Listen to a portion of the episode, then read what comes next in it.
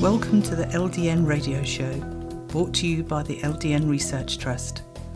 I'm your host, Linda Elsegood. I have an exciting lineup of guest speakers who are LDN experts in their field.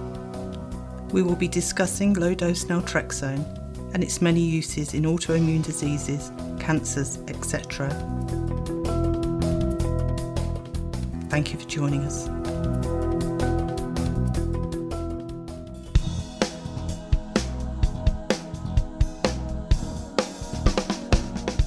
Community Pharmacy is a locally owned pharmacy located in Denton, Texas. Community Pharmacy serves its patients and physicians all over the great state of Texas through quality and service. They are Denton's most advanced compounding pharmacy. Call 940 382 1618 for all your healthcare needs or visit communitypharmacy.com.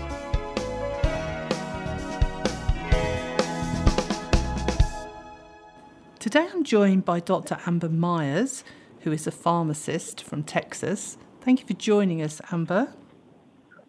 Thank you for having me. Could you tell us what made you decide you wanted to get into pharmacy? Sure. Uh, when I was younger, I was raised in Oklahoma, which is the state above Texas, and independent pharmacy was really a big deal up there. Uh, we don't have a lot of chains and my grandmother actually is the one who suggested it to me. Of course, I ignored it. I wanted to do my own thing. But when I was a senior in high school, I actually had to have a uh, outpatient surgery. My tonsils had swollen, and I had the surgery. And one of the things I had to do afterwards was go get this mouthwash. And I had to go to a compounding pharmacy for it. I thought what they did was so neat they made something just for me. And it tasted great and ever since then, I was really interested in it. And I also am really good with math and, and science, so I felt like it was just an, an easy thing to fall into. Mm-hmm. Okay, so once you became um, a pharmacist and you'd got your doctorate, what was your next step? Well, because of that experience as a, a high schooler, I was so interested in compounding. I always joke with my friends that because I love cooking, that I just naturally fell into compounding as well. and so I um, took all the courses that we had offered to us for compounding, and I did some competitions, and then my rotations in school were also in compounding. And when I finished um, my last rotation, asked me to come back, and I've been there ever since. And uh, I've been working with them on all new kinds of things that we work with, not just low-dose naltrexone, but other other new novel ways of delivering medications to patients, and uh, it's been it's been great ever since. So, how long have you been doing that for? For three years. For three years, okay. And how would you say your pharmacies evolved in that three years? We have, especially on the sterile side, greatly evolved, huge, huge jumps. Um, one of the things that we do that I have found so unique, and then we're doing it even before I got there, because it has really picked up, is our sterile side dealing with autologous serum eye drops. And I thought that was so interesting to see that we could use patients' own uh, serum and from their blood and heal them in ways that some medications just can't.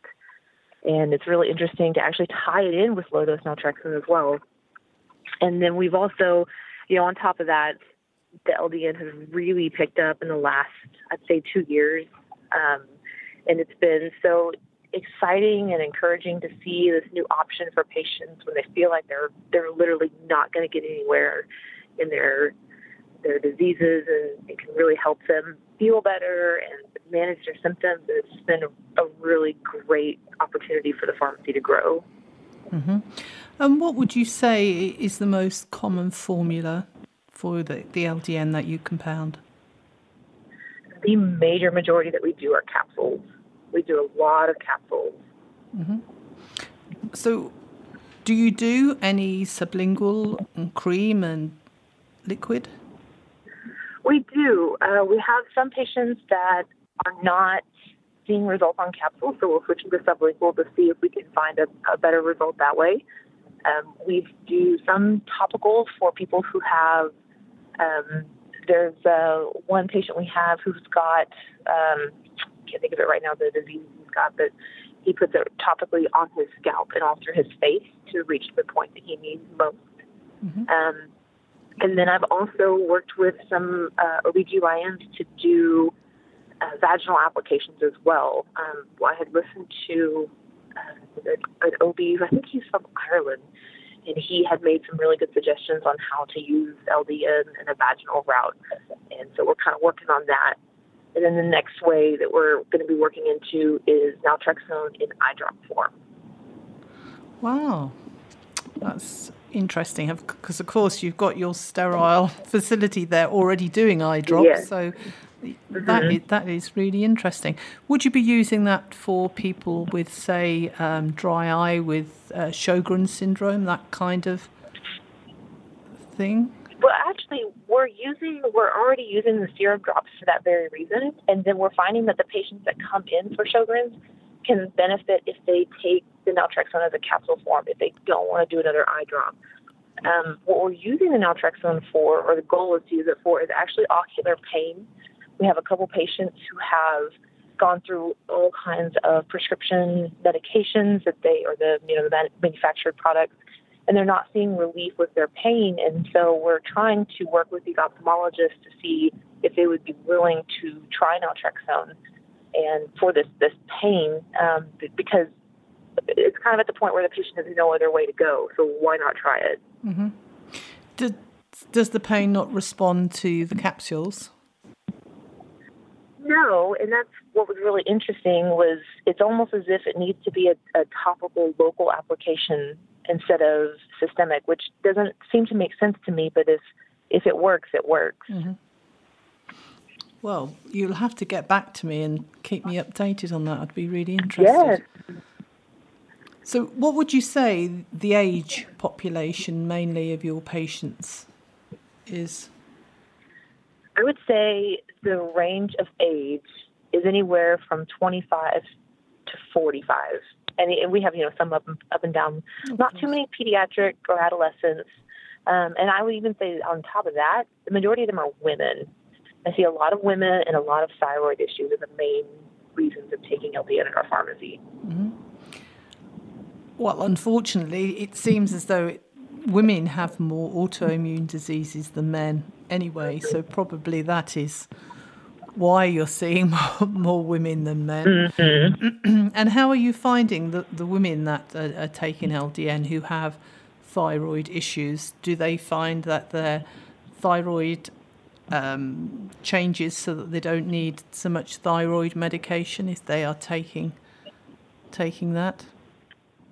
I've seen quite a bit of a range, anywhere from they don't respond to uh, I had one husband picking up the prescription, and when I asked him how his wife was doing on it, she only been on it um, three or four months, and he said that she was almost like a brand new person, and that she was able to take off thyroid medications and just take the dose naltrexone. Mm-hmm. So it's it's really encouraging to hear those stories. But then on the flip side, there are some patients that for some reason just don't respond and they have to try something else.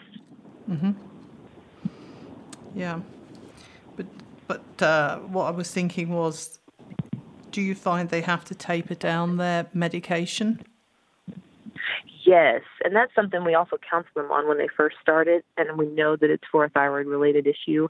Is that if they notice that they're having symptoms, they're worse than they usually are, it's going to happen faster um, they they're able to decrease the medication, uh, the you know the manufactured medication, and then they also increase slower on the naltrexone than some of the other patients do.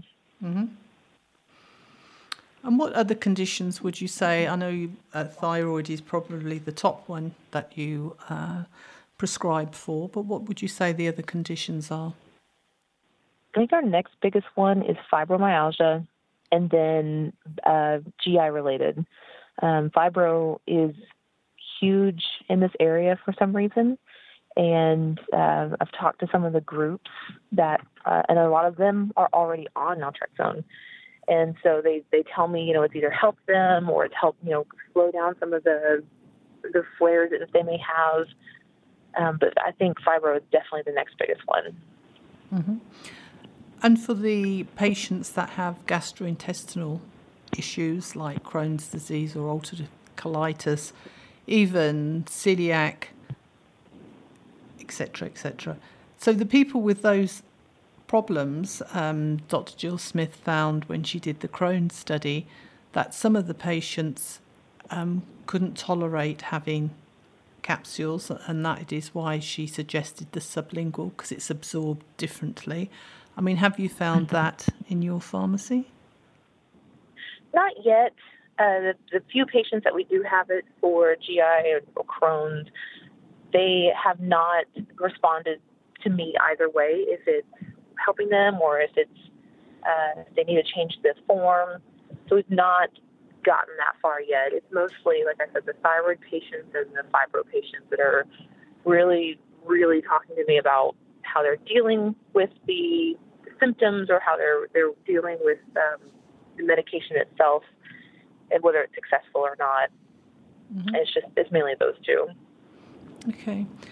And what do you, if a patient comes to you, let's say thyroid issues, who's got thyroid issues, what would you suggest that they do alongside of LDN? We have a really uh, great supplement company that we work with, and it's they don't supplement with uh, animal glandular pro- uh, proteins or anything extra. It's mostly uh, almost like a vitamin and it's supposed to help give the building blocks for the thyroid to be able to produce the way it's supposed to mm-hmm. rather than just supplementing. So I always suggest, you know, talk to your provider about this option instead of possibly moving on to another medication first. See, see if maybe you can just help um, kind of kickstart the thyroid instead of just supplementing it and the thyroid kind of sits there in a way. But that's that's probably where I start. Mm-hmm. And what about uh, diet and exercise and people's weight? That that is something we talk to them about, and it's it's difficult with patients because it's changing a whole lifetime of habit and thinking.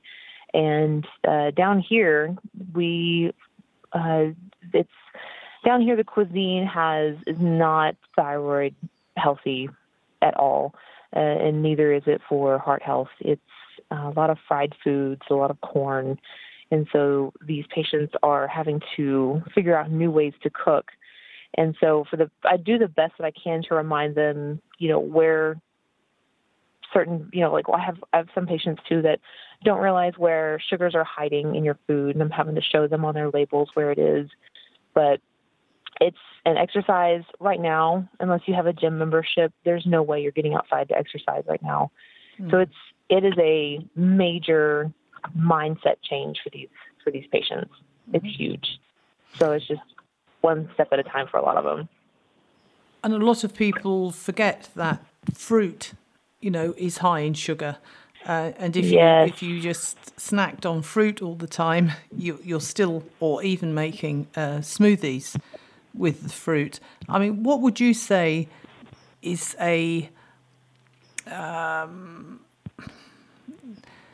a, a, proper portion size of fruit, so you, you're not going over the top? If just a one single serving for a lot. Well, if somebody for a lot of patients. Sorry, throughout the day, if somebody wanted to eat fruit, when would you say, "Uh, uh-uh, you're actually eating too much fruit"? I for, at first I try to steer them away from like specific fruit, and bananas are so huge here. But I try to remind them how much sugar is in bananas. And I actually had a patient, non LDN related. He was asking me um, about some of the fruits that he was eating, and he told me he had sat and ate a whole bag of cherries. And I said, I love cherries, and I know it's cherry season, but you got to cut down on those cherries. I said, we kind of, if we can, try to move to something more of a berry, like a strawberry or a blueberry or blackberry. And I said, um, the, the, a lot of the fruits you have are way too high in sugar. And I just tell them like a palmful if you can, even maybe a little bit less than that. And I try to move them closer towards different proteins that they have. And depending on do they need fats? You know, are you trying to lose weight? What's your what's your fat intake? What kind of fat are you taking in? And try to adjust from there. But yeah, that the a lot of the the fruit that's so popular, especially in this area, bananas are very easy to do. Apples are really big. Um, it's peach season right now, and it's all the high sugar fruits, and it's they're delicious. But a lot of people just don't realize that because it's a fruit, it's not necessarily the right choice to pick. Mm-hmm. And especially when you put them in a smoothie because you need so many to, mm-hmm. to make a, a container full. It's amazing. So, what would you say are the best fruits to eat? You mentioned berries there. Yes, those are the ones that I usually try to stick them towards. Um, and I try to encourage them that, you know, at first some of them may seem bitter, uh, but if you can, try to take them in and slowly your taste buds are going to change and you're going to you're going to sense that natural sweetness in them mm-hmm. as you continue to to go on this course with your new food intake a lot of people and I was the same way they I just couldn't do berries because they were so they seemed so tangy and tart and it's maybe they weren't in season but I think the longer you eat them then the more you realize the natural sweetness that's in them. And even the same thing with vegetables, you start to taste that natural sweetness. Mm-hmm. Well, uh, Jill Brook, uh, she's one of our medical advisors, and she has given many talks on food and learning to educate your taste buds. But she says that your mm-hmm. taste buds only live for two weeks, and then you have a new set of taste buds. So, if you can stick with eating food that you think might be a bit tart, it isn't as sweet, but in two weeks' time, the new taste buds haven't got used to the sweet food, so that they then are educated to think what you're eating is sweet. That's what you were mm-hmm. trying to mm-hmm. say, how you get used to things. Um, yes. It's, it's the same with stopping taking sugar, isn't it, in tea and coffee? If you stick with yes. it, it, it becomes normal. It doesn't taste as though it's lacking in something after a while. But it is a case mm-hmm. of sticking with it, isn't it? Mhm.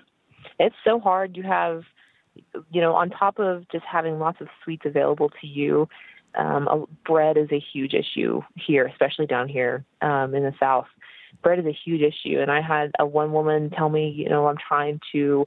She was trying to do the Candida diet where she was taking out sweeteners and sugars, and I asked her, um, okay, tell me what you had for breakfast. And I, I try to ask patients, like, tell me what you had for dinner last night, or tell me what you had for breakfast, because I try to make it in a question in a way that doesn't seem like I'm like picking at them. Yes. but I, when I asked her what she had, she told me she had eggs and toast. And I said, well, I think toast might not be part of that diet. I said because there are at least four sources of sugar in the in there, and it's not just uh, you know, cane sugar that you're looking at. There's brown sugar, there's molasses, there's honey. I said, you really have to watch it with these foods that we have where there's sugar hidden everywhere in our food.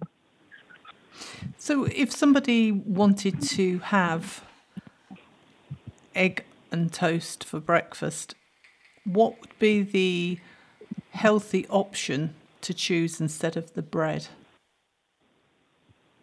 I I personally think a lot of people choose toast for the crunch factor. Mm-hmm. And they may put fruit on top of it. But if you're looking for a crunch factor, I have tried to, even me personally, try to retrain my brain not to think that you have to have certain foods to consider at breakfast. You don't have to have yogurt or eggs or, you know, whatever it is that constitutes a breakfast.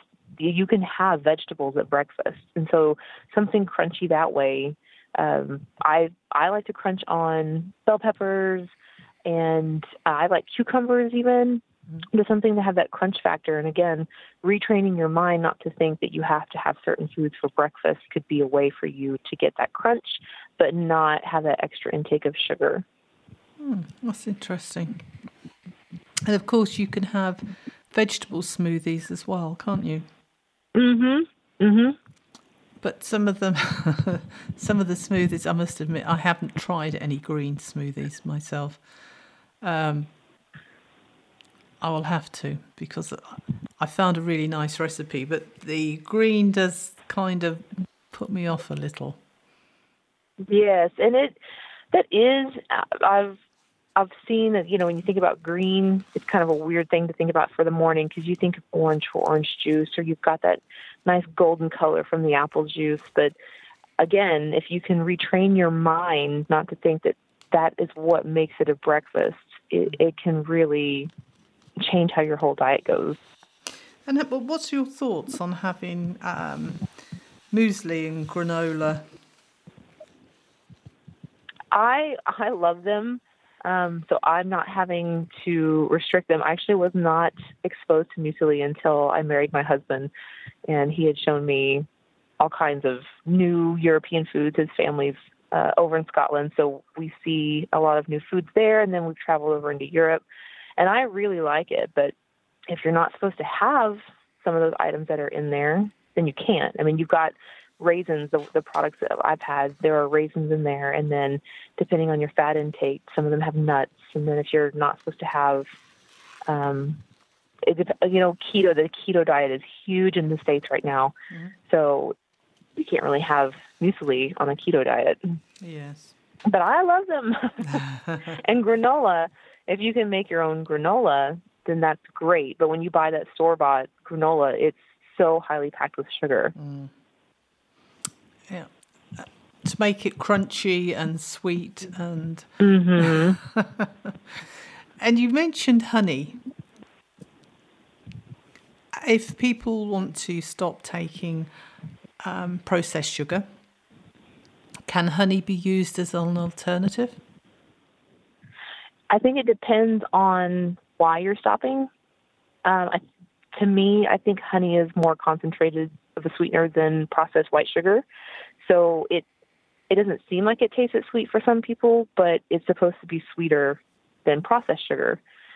So if you want to switch over to it, that's great. But why are you switching over? You know, if you're diabetic, you probably don't. You still probably don't want to have the honey. Um, but if you're just trying to get off of processed materials, then yes, you could go off of honey because it's not going to be as processed. Mm-hmm. And what about? It just depends. Maple syrup. I mean, that's very sweet too, isn't it? It's very sweet, and something that a lot of people don't realize is that what you buy in the store is just corn syrup. It's colored corn syrup. So if you want real maple syrup, you have to buy the twenty dollar bottle in a glass that's tiny on the bottom shelf that nobody goes to. and you have to be very careful what they're picking up because the major brands are corn syrup, and really? you, you really and like a with a smidge of maple syrup in there, but um, it's not what they think it is. So mm-hmm. if you mm-hmm. want to switch to maple syrup, you can, but it's also quite sweet. I just try to tell everybody, you know, give yourself time to adjust to the new flavors. Uh, when I've gone off sugar, I slowly pulled back for six months because I knew if I did it in two weeks, there's no way I would stick with it, and you're setting yourself up for failure. Mm-hmm. So just do it over a slow process, a slow amount of time to retrain your mind on how to eat and what it means to eat, train, retrain those taste buds, and it's something that you can you can maintain longer. Mm. Uh, and people have to get out of the mindset of thinking, "I'm on a diet." It's not a diet; it's a lifestyle yes. change, isn't it? It's yes. the new you. It's from this day onwards, yes. kind of thing. This is the pattern, and the path you're going to take. You have to, yes, and you have to want to do it. Um, if you're not wanting to do it or willing to do it, then now's not the time. Mm-hmm. And I, I still eat chocolate. I love chocolate. And I, someone said, "When are you going to give it up?" I said, "I'm not. I'm. I just. I'm not willing to give up chocolate." It must have been. Did you find it was difficult to eat a healthy diet in Scotland? I'm only saying that because I'm gluten free. it was. Um, I def- we definitely didn't look really hard for it because we knew going we knew going over there that a traditional fry was what we were going to have for breakfast every once in a while while we were there. We had a lot of square sausage on rolls. Um, it, that because we you cannot get that Lorne sausage here, and I have no idea the spices. I can't you can't find it here. Um, but we actually went all the way up to um, Skye, and we were up there. We had amazing seafood, and but I don't know like what they may have cooked it in. I don't know, you know, the seasonings or other other things they may have tossed it in. But it was it was absolutely amazing to eat up there. but no, we didn't look very hard for the healthy bits. I will say the strawberries up there are amazing. They're it's it's so delicious. The strawberries. And they tend to be smaller and redder and sweeter, don't they, than uh, the what we have here anyway. They were, I don't know how to describe it. They were sweeter. I actually thought they were sweeter there, and they were a little bit lighter. And it, so I thought maybe it's a different strain. Mm. Um, but it was, it was fantastic. Wow. So are you gluten free? I am not, no. Okay. Well, that makes it a, a little bit easier dining out. Mm-hmm. But the night before the conference, uh, I had a tomato and goat's cheese salad, whipped goat's cheese. I, but it was hard. It obviously been in the fridge, but it was amazing. This um, cheese, and it was with a pesto sauce. Mm. And I think that's one of the best meals I've had for a long, long time. It was so tasty. Really, really nice. So you see, that sounds delicious. I mean, that's healthy, isn't it? There's nothing you can make a, a green yeah, pesto sauce. Um, yes. There was more tomatoes than anything, and the goat's cheese wasn't an enormous piece. It was uh, a slice off like a, a roll, you know, of mm-hmm. goat's cheese. But it was really, really nice, very tasty. Mm. So, before you go, would you like to tell us a little bit more about your pharmacy? Sure.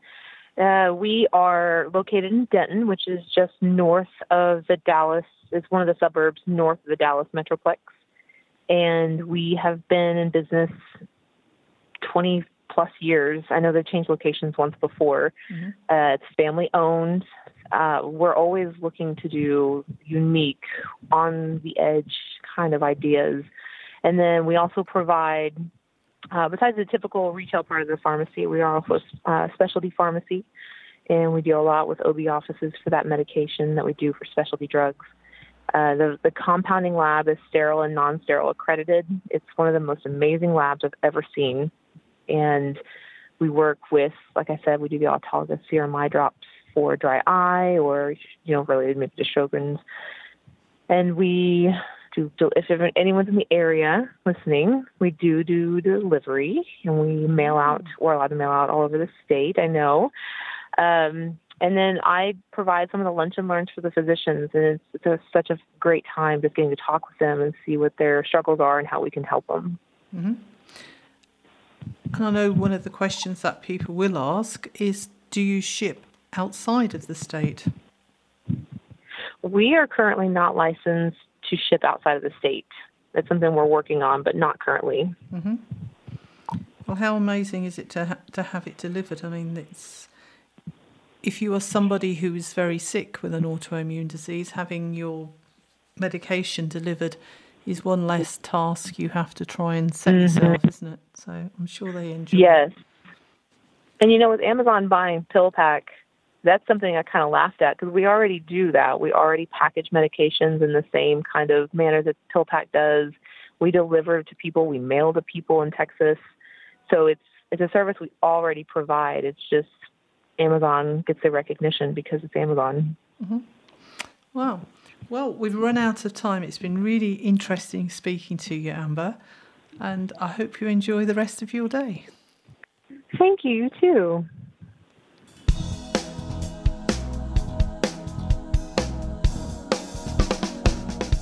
Community Pharmacy is a locally owned pharmacy located in Denton, Texas. Community Pharmacy serves its patients and physicians all over the great state of Texas through quality and service. They are Denton's most advanced compounding pharmacy. Call 940 382 1618 for all your healthcare needs or visit communitypharmacy.com.